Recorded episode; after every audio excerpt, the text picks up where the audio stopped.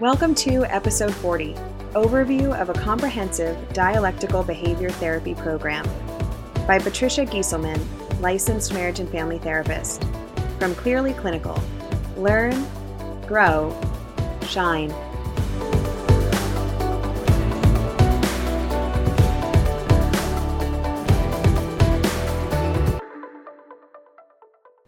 Welcome. Patricia Gieselman here. I'm a marriage and family therapist in the state of California. And I'm here to talk today about looking and offering you an overview of a, what a comprehensive uh, dialectical behavior therapy program looks like. Um, we call it DBT uh, just because it takes too long to say dialectical behavior therapy. DBT was developed by Marsha Linehan um, about she published her book, her first text in 1993, so had done a lot of randomized trials before that.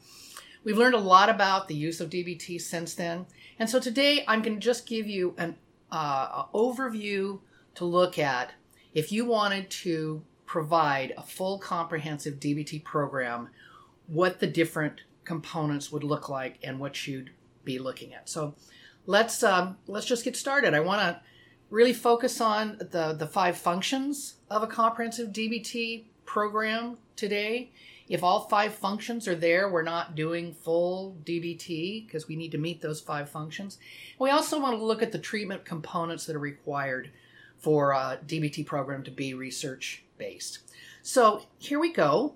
Let's just kind of go through this. And in further um, courses, We'll take some of these pieces and break them down a little bit more.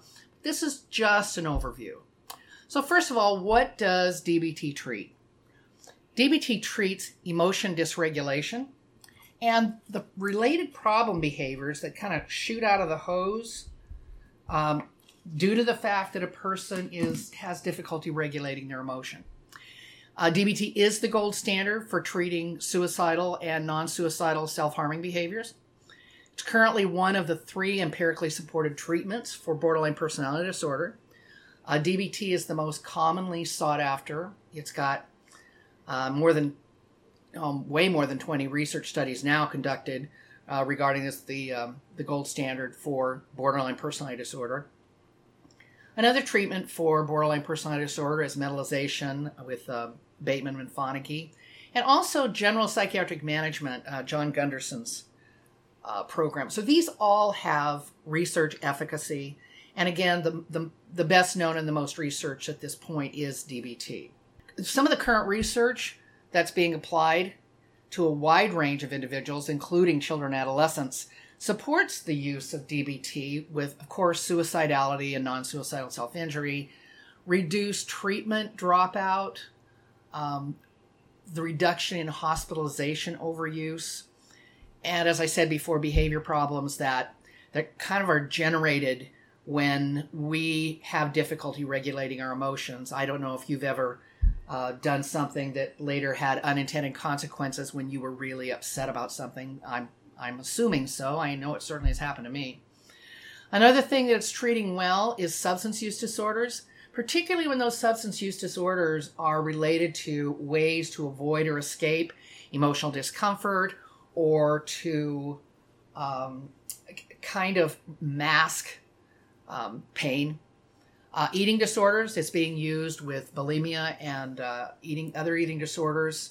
At this time, anorexia is just starting to be uh, looked at. The, the, the research trials I I don't know that are that are clearly done yet. I know there's some out there, but bulimia and disordered eating and uh, binge eating, those kinds of things, there's some real strong um, work being done in that area. Treatment of resistant depression in the elderly, uh, that's something that's been researched and shown effective with uh, DBT. Um, Alan Fruzzetti has done a lot of work with highly dysregulated couples and families.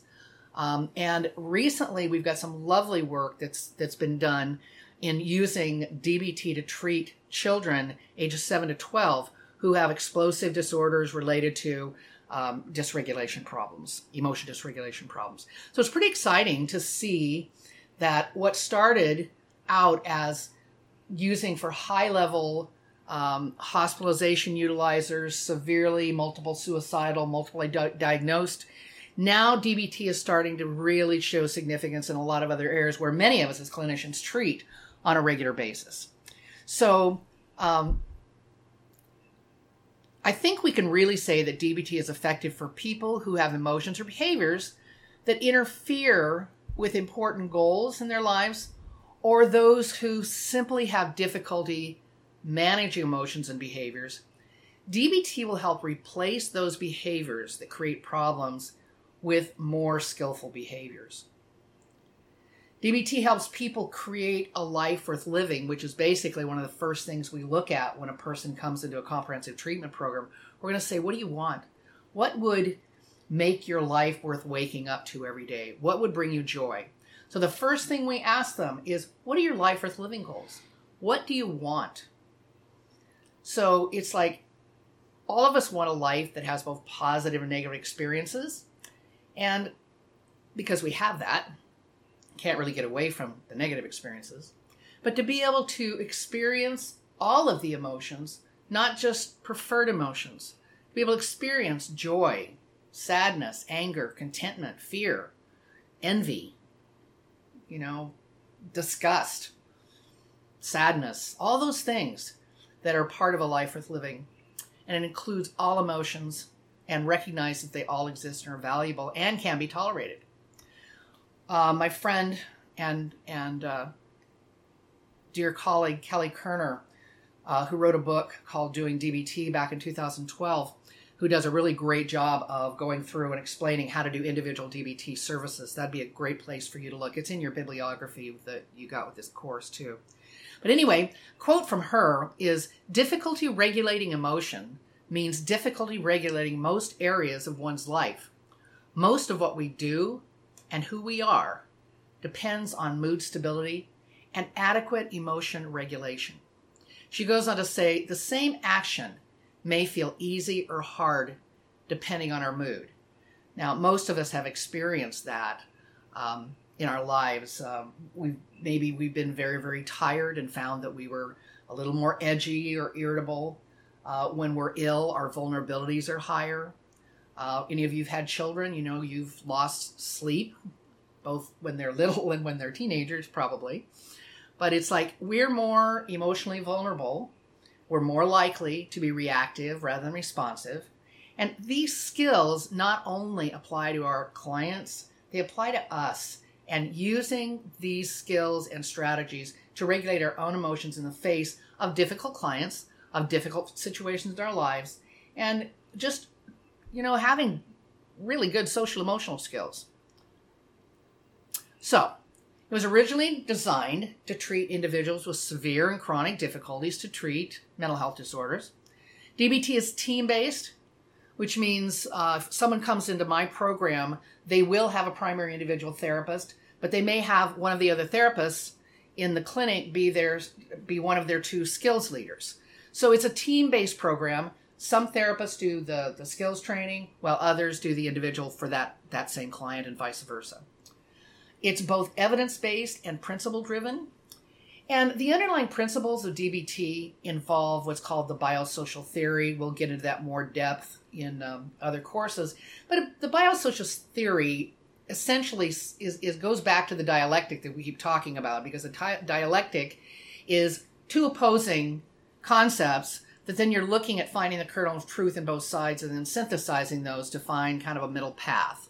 So the biosocial theory says that an individual may come into the world uh, emotionally vulnerable, more sensitive than the average bear, uh, more um, responsive to stimuli or other things. So they come in maybe into the world as a sensitive individual, and then they may come into an environment that isn't a, a, a great fit for them.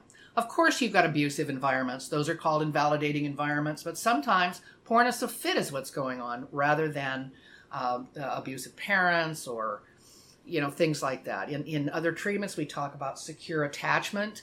You know, in DBT, we talk about the ability to to have um, a, an environment that supports our ability to regulate our emotion, that teaches us how to tolerate big emotions, that teaches us how to that models actually how to to do that and folks who have not had that um, experience in childhood or early adolescence are able to learn those emotion regulation skills in DBT. So it's a really a no shame based, no blame based treatment that looks at both bio, the, the biological pieces we bring into the world with our temperament, and social learning that comes from the environment that we grow up in. Um, and, and not just families, but schools, you know, the, the community. It also, one of the principles requires a mindful presence of the therapist, which means I need, as a DBT therapist, also practice being fully present and to be able to observe and describe uh, both my client and my own behaviors non judgmentally in order to be effective in this treatment.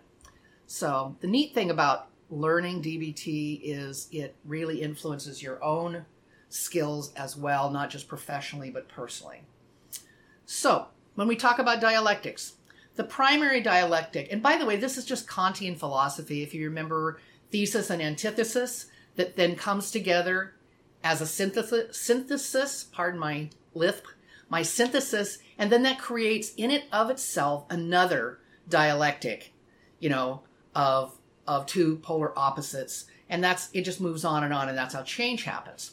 The primary dialectic in DBT is acceptance on one end and change on the other. And you're going to see in every part of the treatment a dialectical stance where we're looking at uh, opposing forces that we're looking for uh, synthesis in. So, acceptance and change, those are completely opposite. I totally accept you exactly the way you are. And if you want your life to have a different uh, experience or being able to have those life worth living uh, goals that you want, you may need to, to, to change.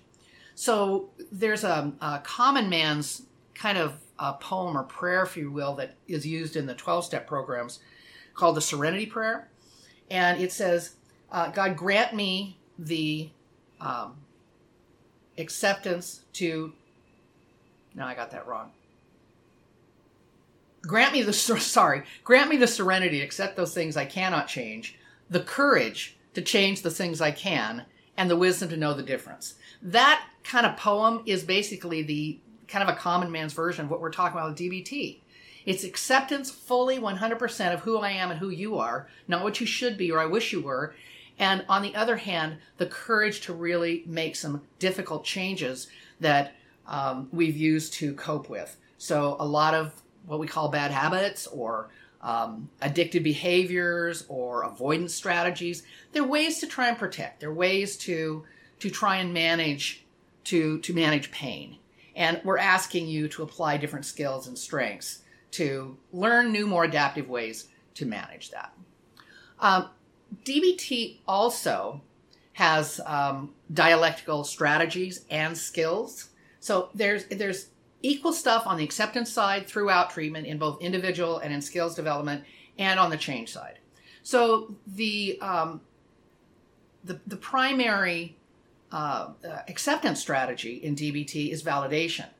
And that means I'm going to hear you and accept you and accept your premise without trying to change you. And then I'm also going to help you find ways to change. So you've got on one end, the acceptance end of the primary dialectic, you've got validation, which is acceptance and hearing. On the other end, you've got problem solving, which I'm going to help you learn how to better solve your problems in ways that get the outcomes you want. These skills are also divided up in the same way. You've got two modules of DBT skills that are on the acceptance side, and you've got two that are on the change side. Uh, DBT, from a treatment perspective, has a triage approach and there's a treatment hierarchy that we follow. So if somebody comes in, um, we start with the highest level of, of dangerous symptoms first and then work our way down. So in our program for pre-treatment, for DBT pre-treatment, we're going to spend the first three to four weeks uh, getting folks to identify their life worth living goals, making lists of the problems that are getting in the way of getting to those goals, getting a commitment to target behaviors. We call target behaviors those things that we're going to actually tangibly treat that are under the client's control to work on in treatment. And then we're going to contract to an agreed upon length of time. Now, it takes roughly 24 sessions, six weeks to get through a full um, program of all the DBT skills. So we usually contract for one month of pre treatment. And then if they make a commitment, they get their goals, they identify the, the specific target behaviors they're willing to treat and want to work on to get to those life worth living goals.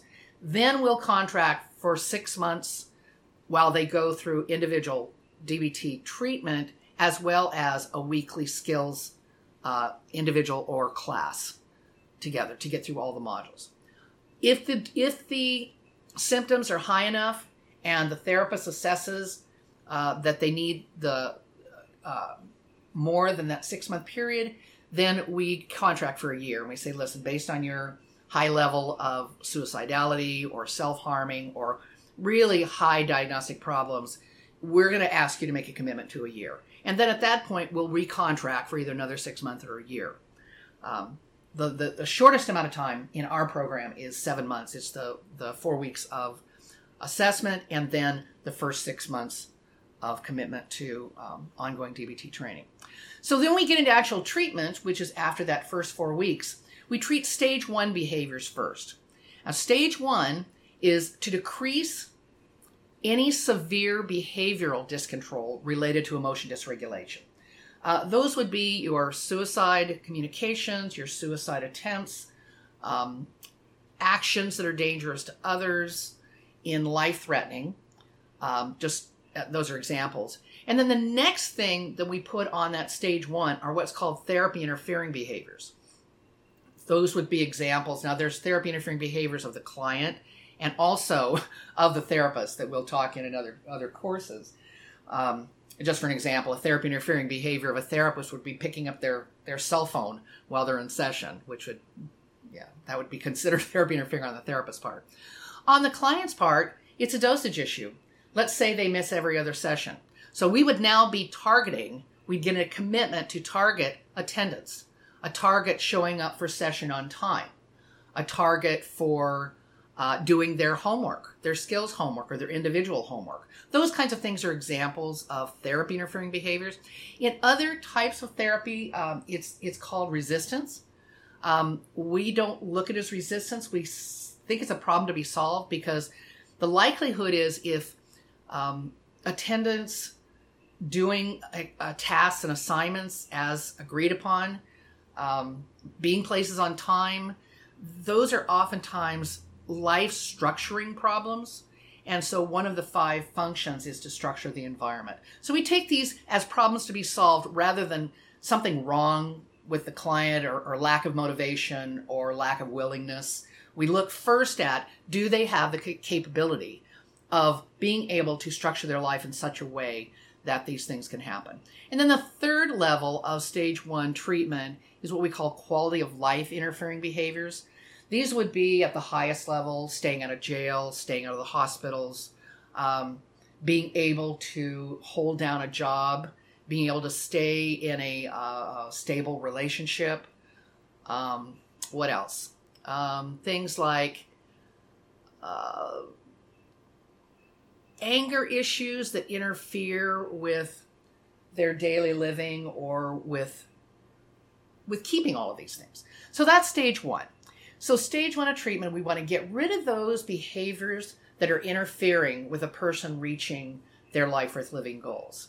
Uh, in stage two, now we're looking at, by the way, in, we don't move to stage two until we've gotten at least the, the life threatening behaviors and therapy interfering behaviors out of the way. Uh, we may move to stage two and kind of jump back and forth in stage one and stage two when we're looking at quality of life interfering behaviors for some things. Uh, but stage two is where, in other treatments, you would talk about um, uh, working with trauma.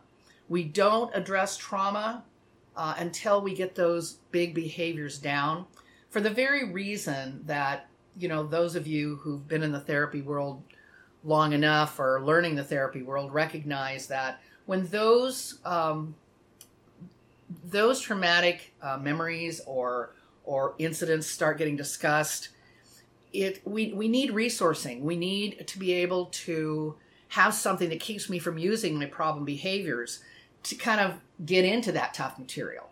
So we make sure in DBT that those big behaviors are off the table first so we don't run into suicide attempts or big other big behaviors when we're addressing uh, traumatic material. So we're looking at reducing in, in stage two, we're also looking at reducing avoidance of emotional experiencing. A lot of the clients that come to DBT really struggle with some of the emotions um, that that are problematic. Uh, when I was working with um, aggressive teenagers in residential care, um, uh, these were all these were all boys. Uh, a lot of times, the thing that really we saw over and over was anger or or behaviors related to anger, problem behaviors, punching each other and that kind of stuff, or you know other other kinds of, of violent uh, explosions. And part of their problem was they they only would would deal with certain emotions. They really struggled with even identifying disappointment or identifying sadness. Not all of them, of course, but this was a lot of these kids. So anger shot out of the hose and behaviors around anger. It's like my way of dealing with an, an, an embarrassment or a shameful emotion would be to get mad at you, to punch you, to get you to stop so that I don't have to experience emotions that are uncomfortable for me. So we want to we want to be able to expose people to the ability to experience a difficult emotion rather than avoiding it through a problem behavior or another avoidant behavior. We want to improve both emotion regulation, both heightened regulation or inhibited you know emotion. I, I have I don't get enough emotion to activate me sometimes if I'm severely depressed. So I want to be able to both heighten emotion uh, expression, or if it's through the roof, get it down a little bit so that I can think clearly. Uh, any of us, when we're upset enough, we don't think well. Um, cognitively, we get impaired. So it's like I need to be able to stay kind of in that middle of the road. If I'm looking at a five of emotion dysregulation as a tsunami and a zero is kind of meh, I'm looking for a two or three around there that I can really do my best work, my best decision making. So we're teaching skills to help people up regulate or down regulate emotion. And we do some of that in stage one as well. Stage two, we kind of in, in, enhance on it a little bit. We also look at self invalidation. Many of the folks that come to treatment, both in DBT and others, have real difficulty with not being punishing to themselves. So, and maybe have never developed any self validation skills. So they're constantly calling themselves names or labeling or judging themselves with, with negative terminology, which we know never helps learning. And then we'll be looking in stage two at some inhibited grieving, emptiness, boredom, kind of that that sense of I I don't know what I want to be when I grow up. You know, even if I'm 56, it's like that I don't know where my passion is and really looking at that. Stage three, that's kind of a single diagnosis, reducing problems in living, looking at ordinary happiness and unhappiness, and you know, uh, uh, improving improving getting around life's problems. And stage four, which is at this point least defined and least researched, is Dr. Linehan's stage four, which is looking at incompleteness or capacity for freedom. The primary work I do in a comprehensive DBT treatment program is stages one through three. A lot of most of my work is stages um, one and two i would say in a comprehensive program. Stage three is where we have things like eating disorders. So we do have some stage three uh, behaviors that we work on. Um, but it's like this is kind of the whole whole package that we're looking at here. So how do i know if i'm doing evidence-based dbt um, one of the struggles that a comprehensive DBT program looks at is a lot of the folks that come to us have had really serious um, problems, either suicidal or self-harming, or you know serious addictions and things like that. And um, they say we want to be in a, a DBT treatment program, or someone referred them to a DBT treatment program, and they said I tried DBT and it didn't work. Well, I said, well, let's talk about the DBT that you had. And the DBT that they had, maybe um, a clinician found some really good skills in a DBT workbook and offered them those, but didn't have all the comprehensive pieces that are required for treating a high level of symptomology when it's emotion uh, dysregulation based.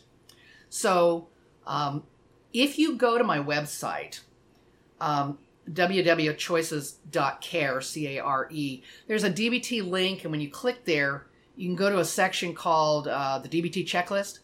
And there, that lists all the requirements for a full comprehensive DBT program. So when you want to refer a client to a comprehensive DBT program, you can have your client ask the provider, uh, or you can ask the, the provider you're referring to the 12 questions on the checklist to determine if they're offering a full comprehensive program. So take a look at that. That may be helpful um, we've had people come and say DBT doesn't work, but they weren't getting DBT uh, in, in the full sense. Um, it's important to me as a DBT clinician to be able to offer all the components if I'm going to be offering DBT. Now, we can talk more uh, at other times about how you would use different parts of DBT without claiming that you're doing the, the full program. So it's um, I mean, the recent research talks about the importance of DBT skills alone and how that can be helpful with some symptomology. So that's very encouraging to know. So let's talk about what are the required components. You have to offer all, the program has to offer all four of the DBT treatment modalities. That's individual DBT therapy weekly, that's one time a week, and then in the same week, every week, they either attend a DBT skills group that teaches the four skills modules, or that could be taught in an individual second session. The program needs to offer phone coaching between sessions. Um, it's it's crisis intervention and it's not because the emphasis of phone coaching is to is to offer skills coaching and guidance before they get to their target behavior. So let's say, for example, the target behavior they're working on is um, cutting behavior, that they cut with a blade on their arm. Uh, not suicidal, just um, non-suicidal self-injury. Um, so we're working on we're working on, and that's their target behavior. So if that's what they're working on, then I would want them to reach out to me. If they're my client, I'd want them to reach out to me before they do that target behavior, before they cut. Because if they cut, we have learned with this, I'm just going to use an example of Alice, this particular client. In, in studying her case and doing our assessments together, between me and Alice, what we realized was that the function of cutting for her decreases her anxiety and it works very quickly and it works it works well for her. It's worked for her over and over again. So not only does she have a dysfunctional behavior that's effective in reducing anxiety, it also gets reinforced over and over because the more we do something, the more we do something. You and I know that. If, if any of you have any habits that the more you do them, the more you do them. so because we do what works. That's what people do. So what I'd want this Alice to do was first of all, we'd have her fill out a phone coaching sheet, which she and I have developed to be able to say, okay, these are my go to skills before I'm going to use any target behavior like cutting. So she her job is to fill out that skills coaching sheet to write down the things she's going to use and then to use them for at least 15 minutes before she contacts me.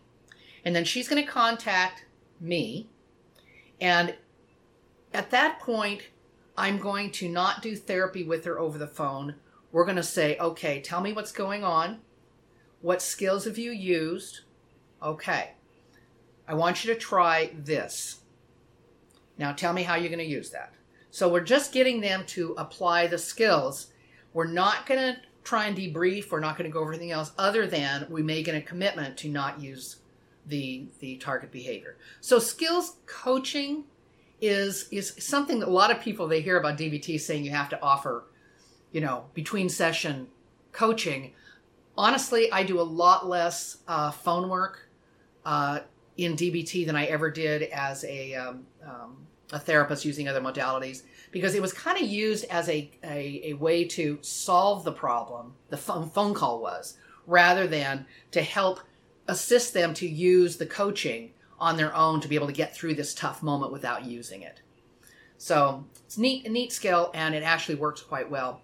Uh, we're wanting folks to generalize these skills in the real world. So just like you know, if we're you know coaching a football team, know, we're not going to go out there the day of the big game and say, okay, guys, let's learn a new skill, or gals, we're going to say, we're going to say, let's, you know, let's try this piece, let's drill it, let's try it on on something that's easy, let's try it on a team that we know we can beat, not the toughest team in town. So practicing these skills in coaching is part of the homework for um, between session work. So it's it really is quite effective. People start and, and the folks call us too you know proud because they used a skill instead of of needing to to do something different. Uh, it's a way to reinforce them. So, and the the fourth component. So let me go over the four again. All four treatment modalities. Each week you have individual DBT therapy. You have DBT skills or individual skills session every week. You have phone coaching as needed. And then the fourth component and the treatment modalities here is if you're doing DBT, then you need, as a therapist, to participate in a DBT consultation team every week. So, in order to be a DBT therapist, one of the requirements is to be a member of a DBT consultation team. Uh, in that team, we use um, it's really not case conceptualization. We do that in another format or an individual supervision with um, a DBT supervisor. In DBT consultation team, what we're doing really is is using the DBT skills to help us improve our work with our clients. So I may come to team one day and, and the, we rotate leadership of the team and the team leader may say, who, who wants, who needs time today? And I might say, listen, I need time. I've got a really suicidal client and I'm scared.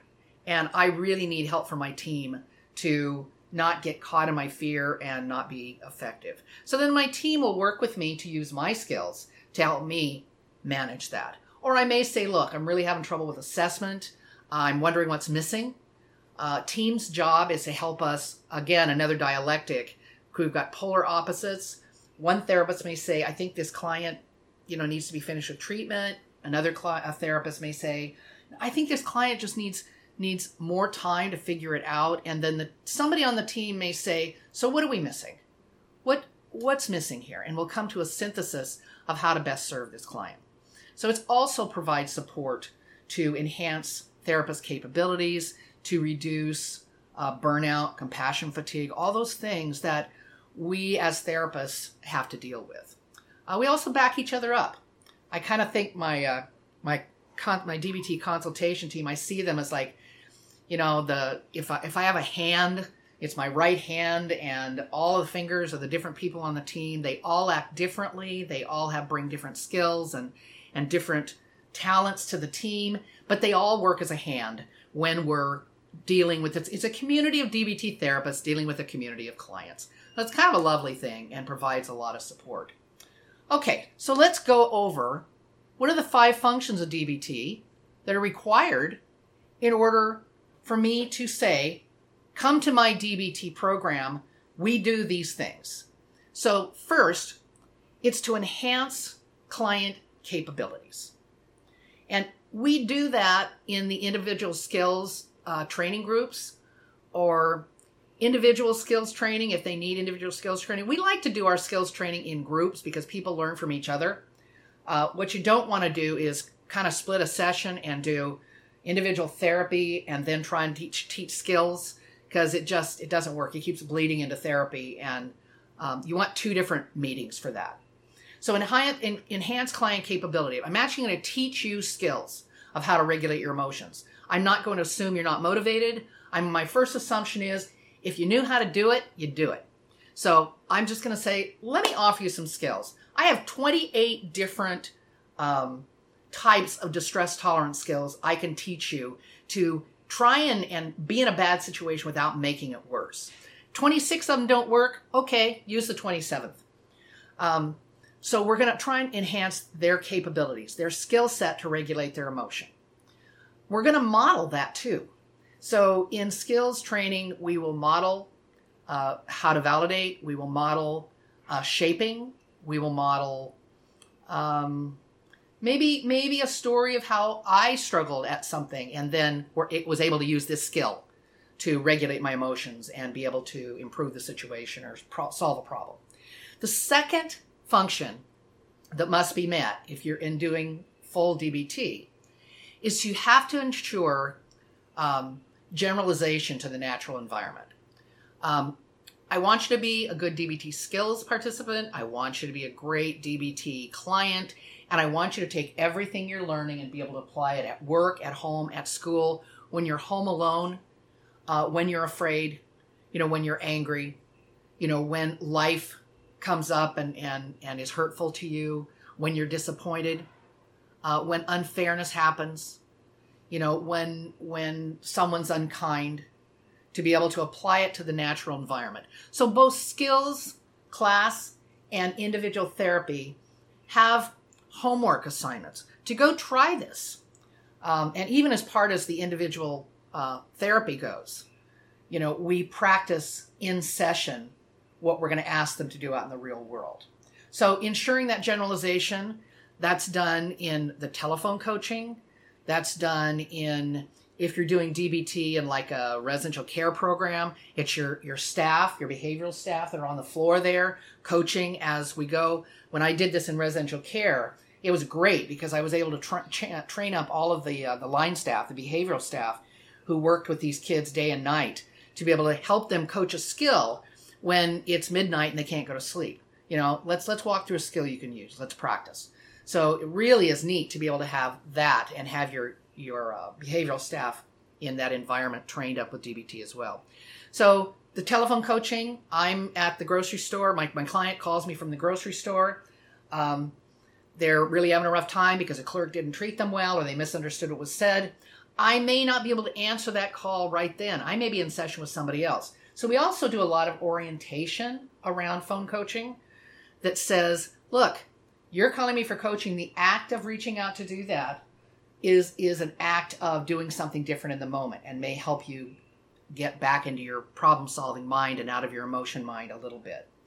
So um, the deal is that I've made with my client is you're not going to act on your target behavior. You're not going to act on your cutting until you and I have talked. So I train a lot. I teach a lot. I'm out of town a lot. I tell people, look, you know, I may not be the right DBT therapist for you. You may have to wait until I get off this training gig and get to a place where I can call you. I will call you the very second I can. So, do we have an agreement? And we'll get a handshake on that. So, that's ensuring generalization to the natural environment. Uh, the the ho- homework in um, individual therapy, too, and, and in skills, is go out and try this out there. So, that's ensuring generalization. Um, another one of the factors is improving motivational factors. So that happens in individual therapy. My my DBT therapist and me as a client, we are a team in this, and we're working together to motivate each other to stay motivated. Um, I suspect that some of you have had clients, and I just always ask this: is think of the client that you kind of hope doesn't show up this week. you know that one that oh that that client is it, it she's he or she is challenging you know they um, question me all the time they don't do their homework they don't um, they they just want to talk about their problem and don't get to a solution uh, and i'm going oh, makes me tired so we need to have the client and one of the the rules that we ask people to follow is your job as a client is to keep me motivated and working with you and my job as your individual therapist is to keep you motivated working in dbt so we have to work together um, in one of the, the courses, if we uh, get to talk about individual therapy, we'll spend a little more time doing that. A fourth function in DBT is to enhance the therapist's capabilities and motivation to treat effectively. And that's that team consult I was talking about, the DBT consult team that meets every week. Um, we meet without fail. You know, we reschedule if there's a holiday. We see that as as is important of treatment tool as anything else we do in DBT. And the last function is to structure the environment. Now, structuring the environment, if if my primary way of being in the world is to follow my emotion or do mood driven behavior, then my life can get kind of chaotic. And I think each of us can probably look at that. When I am really emotion driven and there's a lot of stuff going on and it's chaos oriented, I don't do as well structuring my environment. So a lot of our folks don't come to us with a structured environment. Uh, some are unemployed. You know, some uh, have difficulty in their quality of life of keeping a job. So maybe their living arrangements aren't solid. They may have uh, chaotic uh, situations at, at home. We, we work in our program with both uh, adults and adolescents. So adolescents come in, they're having big behaviors that are problematic to them and their family. And then the family has trouble uh, not either trying to control too hard or giving in too often. So we need to help structure that, help structure that family environment. And, and just so as you know, when we have an adolescent in treatment, their parent, parents, caregiver, whoever is their primary caregiver needs to be in DBT skills class with them.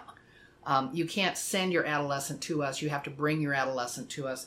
And you have a skills manual, they have a skills manual, you have homework, they have homework. Parents and kids or caregivers are learning the same skills at the same time. And that's been huge in um, treatment. Um, Alec Miller uh, developed the DBT program for suicide, suicidal adolescents and it's all done in multifamily structure. The the adolescent has individual therapy, and then the family and the young person have multifamily skills group together, so you can learn those things together. Other things that are structured in the environment, uh, we have to decide whether we're going to do you know consultation to the patient and get them to talk to their psychiatrist about a problem, coach them, rehearse that, maybe make the phone call with them, versus uh, case management, where we're doing it for the client, DBT tends to lean toward consultation to the patient, uh, to the client, whatever you, you call your, your peeps. But it's it's like we want to teach them how to structure their own environment, how to make their own appointments, how to solve their own problems. And yet sometimes there's a power differential that's great enough that we may need to do consultation for the patient. So it's finding that balance and that structure in the environment. So we want to have uh, in in the treatment itself, individual therapy has a very very consistent structure. You start with with the same thing every time. You notice the the the client's emotion. You look at that. You attend to it. You ask for you know a diary card, which is what we use to track target behaviors throughout the week. You know, and it goes through a very consistent uh, approach to that and ends in a particular way as well with assigning homework. So, um, skills group has a format. We start with mindfulness. We review homework from the last week. We teach a new lesson and we assign homework. So, we try and start and stop everything on time because we're trying to model structuring. Okay, so I think I've given you kind of big, big kind of looking from the moon picture of what DBT is, uh, what it includes, what the functions are, what the components of treatment are, um, that we need pre-assessment and we don't go into treatment and contract for the first six months until we get that that um, commitment to do so. We look at stage one as as reducing those behavioral dysregulation problems we want to decrease all of those life threatening, therapy interfering, quality of life interfering behaviors. And we also want to increase the skills that we're teaching core mindfulness, distress tolerance, interpersonal effectiveness, which is the ability to ask for what we want and say no effectively, the ability to uh, do emotion regulation, to regulate our emotions, to uh, label our emotions, to be able to reduce our vulnerabilities and reduce our suffering. Um, distress tolerance is how do I be in a bad situation and not make it worse? That's on the acceptance side. I can't change this right now, but I need skills, those 27 different categories of skills. And mindfulness, in order to be present either as a therapist or as a client and to do DBT, I have to be present. I have to be here with you in this room. And so we do mindfulness at the beginning of every skills uh, training class, at the beginning of every staff meeting, at the beginning of every team meeting, and actually at the beginning of lots of individual therapy sessions because either I come in and I'm just coming off my last client and I need to come and be present and mindful with this new client. And a lot of our clients are coming out of a very busy traffic, you know, difficult time in their career. So let's get them in the room as well. Okay, so let me tell you a little bit about what got me into DBT and a little bit about our uh, comprehensive program. Um, I cut my teeth in kind of uh, doing drug and alcohol work in East Los Angeles as I um, got out of my master's program. And then moved to working with pregnant parenting addicts, and then moved to working with young men in adolescent uh, residential care program who were aggressive. Uh, when I was there, we really struggled with with these young men having a rough time, kind of doing the revolving circuit between juvenile halls and foster care and group homes and in and out of home. And it just seemed like there wasn't an exit point until they either went to state prison or kind of got out of the system as adults. And um, so I was, I was looking for something that would actually help them uh, change what was going on in their life. When I heard about DBT, and it was totally by accident, when I heard about it, one of the things that a person said to me is, you know, this DBT stuff, it's got some classes, and one of them is uh, stress tolerance, and it's about how to be in a bad situation without making it worse. Well, I took a look at that and I go, oh my gosh, these boys get in trouble at school, and then they turn right around and get in trouble in the group home, and then they turn right around and get in trouble with the probation officer. So I checked out DBT and found out it was for treating borderline personality disorder at that time and read a very difficult book called um, Cognitive Behavior Therapy for Borderline Personality Disorder, written by Dr. Marsha Linehan, uh, published in 1993. And as I read that material, I started realizing these boys don't have the skill set to regulate their emotions. And then they do problem behaviors that gets them in a mess with the law, with their families, and, and really difficult stuff. So I convinced our our CEO to um, take on DBT as a uh, as an approach, and our results were phenomenal. Our um, we we implemented it, and over a five year period, our peer to peer, you know, child to child assaults went down. Our staff peer conflict went. Uh, our staff uh, child conflict went down. Our uh, overall um, staff turnover for folks who worked with these really, really hard to serve and hard to treat kids went down by a third. So we were pretty impressed with the data, and I started recognizing how versatile this um, DBT really was. So in 2008, I decided to start building up my own um, program. We're a Choices Counseling and Skills Center in Sierra Madre, just east of Pasadena. Um, we offer both adult and adolescent comprehensive DBT. We've kind of grown, and, and DBT therapists require a lot of training, so we've done a lot of training. We also do training for other organizations uh, to help them get their DBT programs running. Um, this year, I um, got my certification as a um, Linehan certified clinician. And my plan my, my interest and one of the things i'm hoping you guys will get interested in at some point in time is really adding these skills to your repertoire. And those of you who find it to be as successful as i did in working with many many different behaviors that are actually um, conditions of not being able to regulate emotion like adolescence and and um, some of the, the violent anger problems that we see and substance abuse and those things that this is a viable program that works. Our since we started the, the dbt program here at choices um, in 2010 we've had very few returns of people to the hospital Uh, we've had people complete the program and actually change their lives and get lives worth living. Uh, they no longer wanted out of, of life, they wanted to live life. Um, I don't know that, and I've done a lot of fun stuff in my career, but I don't know that I've done any treatment approach that that brought me the level of success and fulfillment this one does.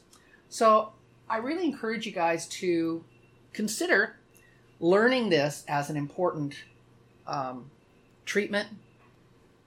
Um, and if you do, recognize that it's it's going to take a lot of time. It's going to take a lot of training, and it's worth it. When I'm teaching about DBT, I get lots of questions from people who are interested in it or want to learn about it. And here's a few of the questions that I've been asked over time. Um, first one is I've heard that DBT therapists are on call for their clients and take phone calls without hesitation whenever and wherever. Is this true? What is DBT's position about supporting clients in crisis? I get this question a lot.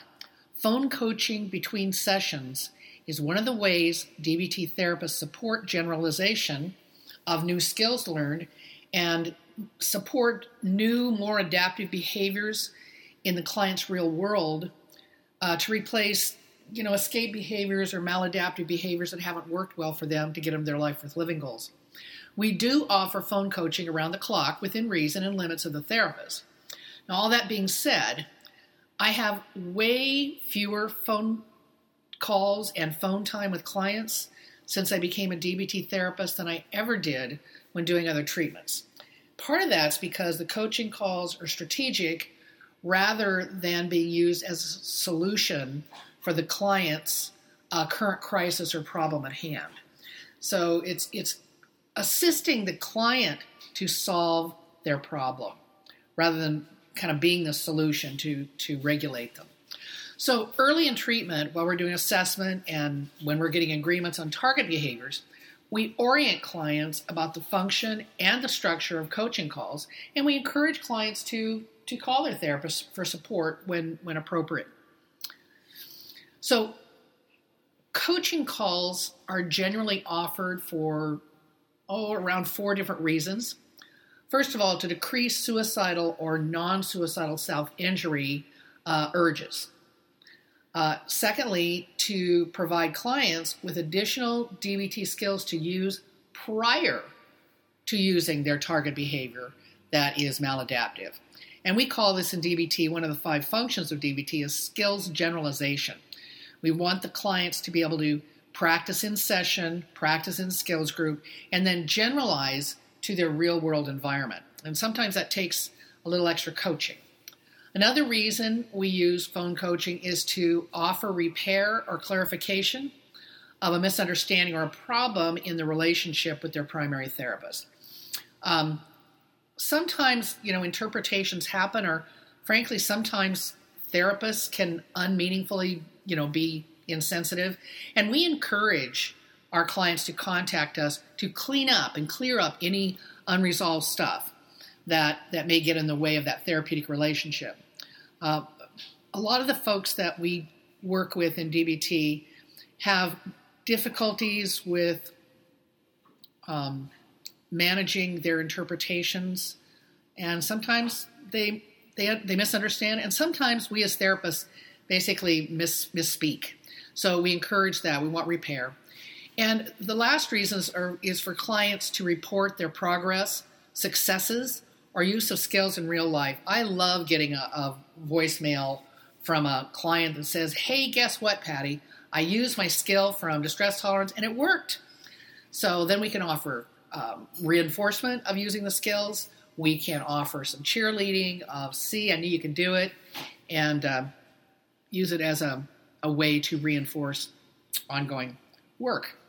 So, here's a distinction you need to know about DBT coaching calls are not phone therapy. Um, therapy is done in therapy, coaching is done on the phone. Um, they tend to be limited to about eight or 10 minutes and are very specific to the purpose of the coaching call. Specific protocols are used depending on the nature of the problem uh, for the calls. So, example, calls related to suicidal um, impulses or uh, impulses for uh, non suicidal self injury. There's specific protocols we use on that call to assess for intent, plan, or access to lethal means, um, to contract for safety and develop a plan for safety and follow through. Uh, another reason uh, why why coaching is used, there may be some therapy interfering therapy interfering uh, phone calls going on, such as a client's calling and is maybe verbally abusive to the therapist, calling because they're lonely, um, seeking phone therapy, excessive calling to the therapist, um, and other things like that. Um, coaching calls also are not used in DBT after the client has used suicidal or self harming behaviors as target behaviors to solve their distress instead of a skill. Now, this is to avoid reinforcing life threatening behaviors. We do make sure the client's safe. Uh, coaching calls are specific to the client's target behaviors. Um, we provide phone coaching worksheets for our clients to fill out prior to contacting the therapist um, so that they can already have a list of skills to use, give them a try, and then um, call for coaching if those don't work. Sometimes we'll ask the client to try a skill maybe for 15 minutes and then, um, then call for coaching. Uh, clients are also informed that the therapist will do their best to get back to a client as soon as possible, but we can't guarantee immediate response. We can't be their, their crisis response service in that, that moment. I do my very best to get back to my clients, but sometimes I'm behind closed doors with other clients, and they need to know that. Sometimes I'm training, and they need to know that, that I will get back to them as soon as I possibly can, but it could be a couple of hours or longer, and not to see the call as the, the thing that's going to um, uh, re regulate them.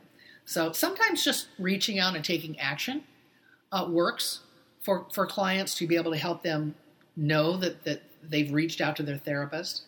And, uh, and then that we encourage them to go back to their skills book and look for other things they can use while they're waiting. But I ask my people that, that I work with uh, to contract with me that they're not going to do uh, high level target behaviors un- unless we have, you know, we, we need to talk first. So I usually can get an agreement and, um, and the clients want to learn more adaptive skills. So that's, that's phone coaching.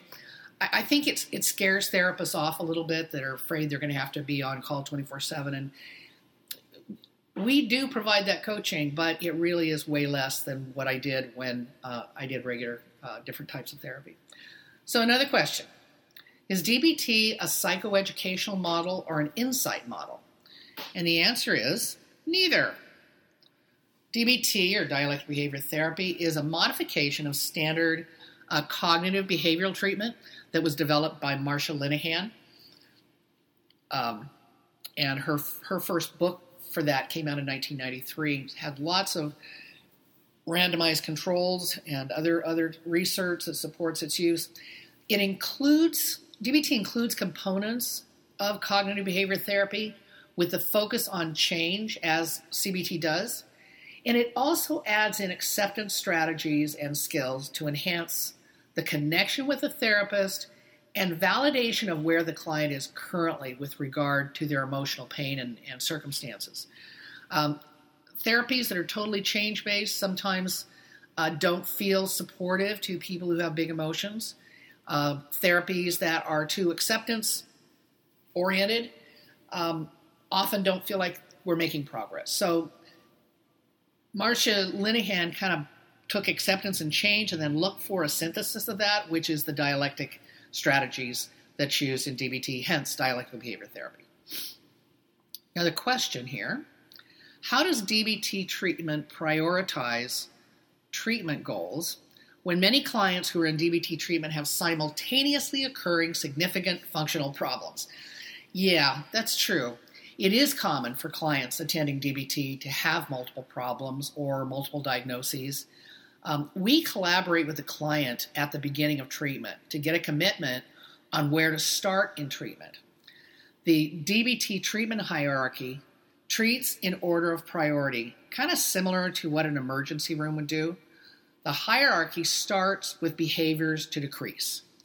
Um, stage one of treatment includes the following decreasing any behavior that threatens life. So, life threatening behavior to selves or others. Uh, these are behaviors that could lead to death and are targeted, and it includes all forms of suicidal thoughts, communication, um, non suicidal self injury, uh, um, and other behaviors engaged that, that are, are for the purpose of causing bodily harm, if you will. Second thing we target hierarchically is therapy interfering behaviors. Now, these include any behaviors that interfere with the client receiving effective treatment. These behaviors can be on the part of the client or the therapist, such as coming to session late, canceling appointments, being non collaborative in session, or non collaborating and working toward treatment goals. So, those can be targeted right after we get rid of the life threatening behaviors. The reason DBT targets that as a second priority is that if the treatment isn't getting into the client, we're not going to have any success in treatment. We've got to get that dosage in. So we treat it rather than calling it resistance, we treat it as a problem to be solved and we target it and get agreement with the client that look, we got to get you to session on time because we don't have time to deal with all the important stuff that you're bringing uh, if we have a shortened session or when, when they get canceled. Third, uh, we target reducing quality of life behaviors. These categories uh, include other types of behavior that interfere with the client's having reasonable quality of life. These are things like severe relationship problems, housing, uh, job related difficulties that create problems with financial stability or life stability, and life structuring crises where folks really struggle getting to and from places in life and, and life management, time management, that kind of executive functioning piece. And so those are things we're going to decrease. What we're increasing in that first stage of treatment it, during that, that hierarchy is we're increasing the skills that the clients need to replace ineffective behaviors and to help them achieve their goals that they've identified that they want to work toward. These include mindfulness, distress tolerance, emotion regulation, and interpersonal effectiveness skills and that we teach in the skills class, plus problem solving skills and self regulation skills that we teach across the board and individual. So, here are just a couple of few questions that we get asked. Um, any of you can feel free to contact me anytime to get other information that you may want about DBT. I wish you a peaceful and mindful rest of your day. Take care. You've just finished listening to another exclusive continuing ed podcast by Clearly Clinical. If you like what you just heard and you need continuing ed credits, please visit us at clearlyclinical.com to check out our one year membership, where you'll have access to our growing library of continuing ed podcast courses. Clearly Clinical, where our goal is to help you learn, grow, and shine.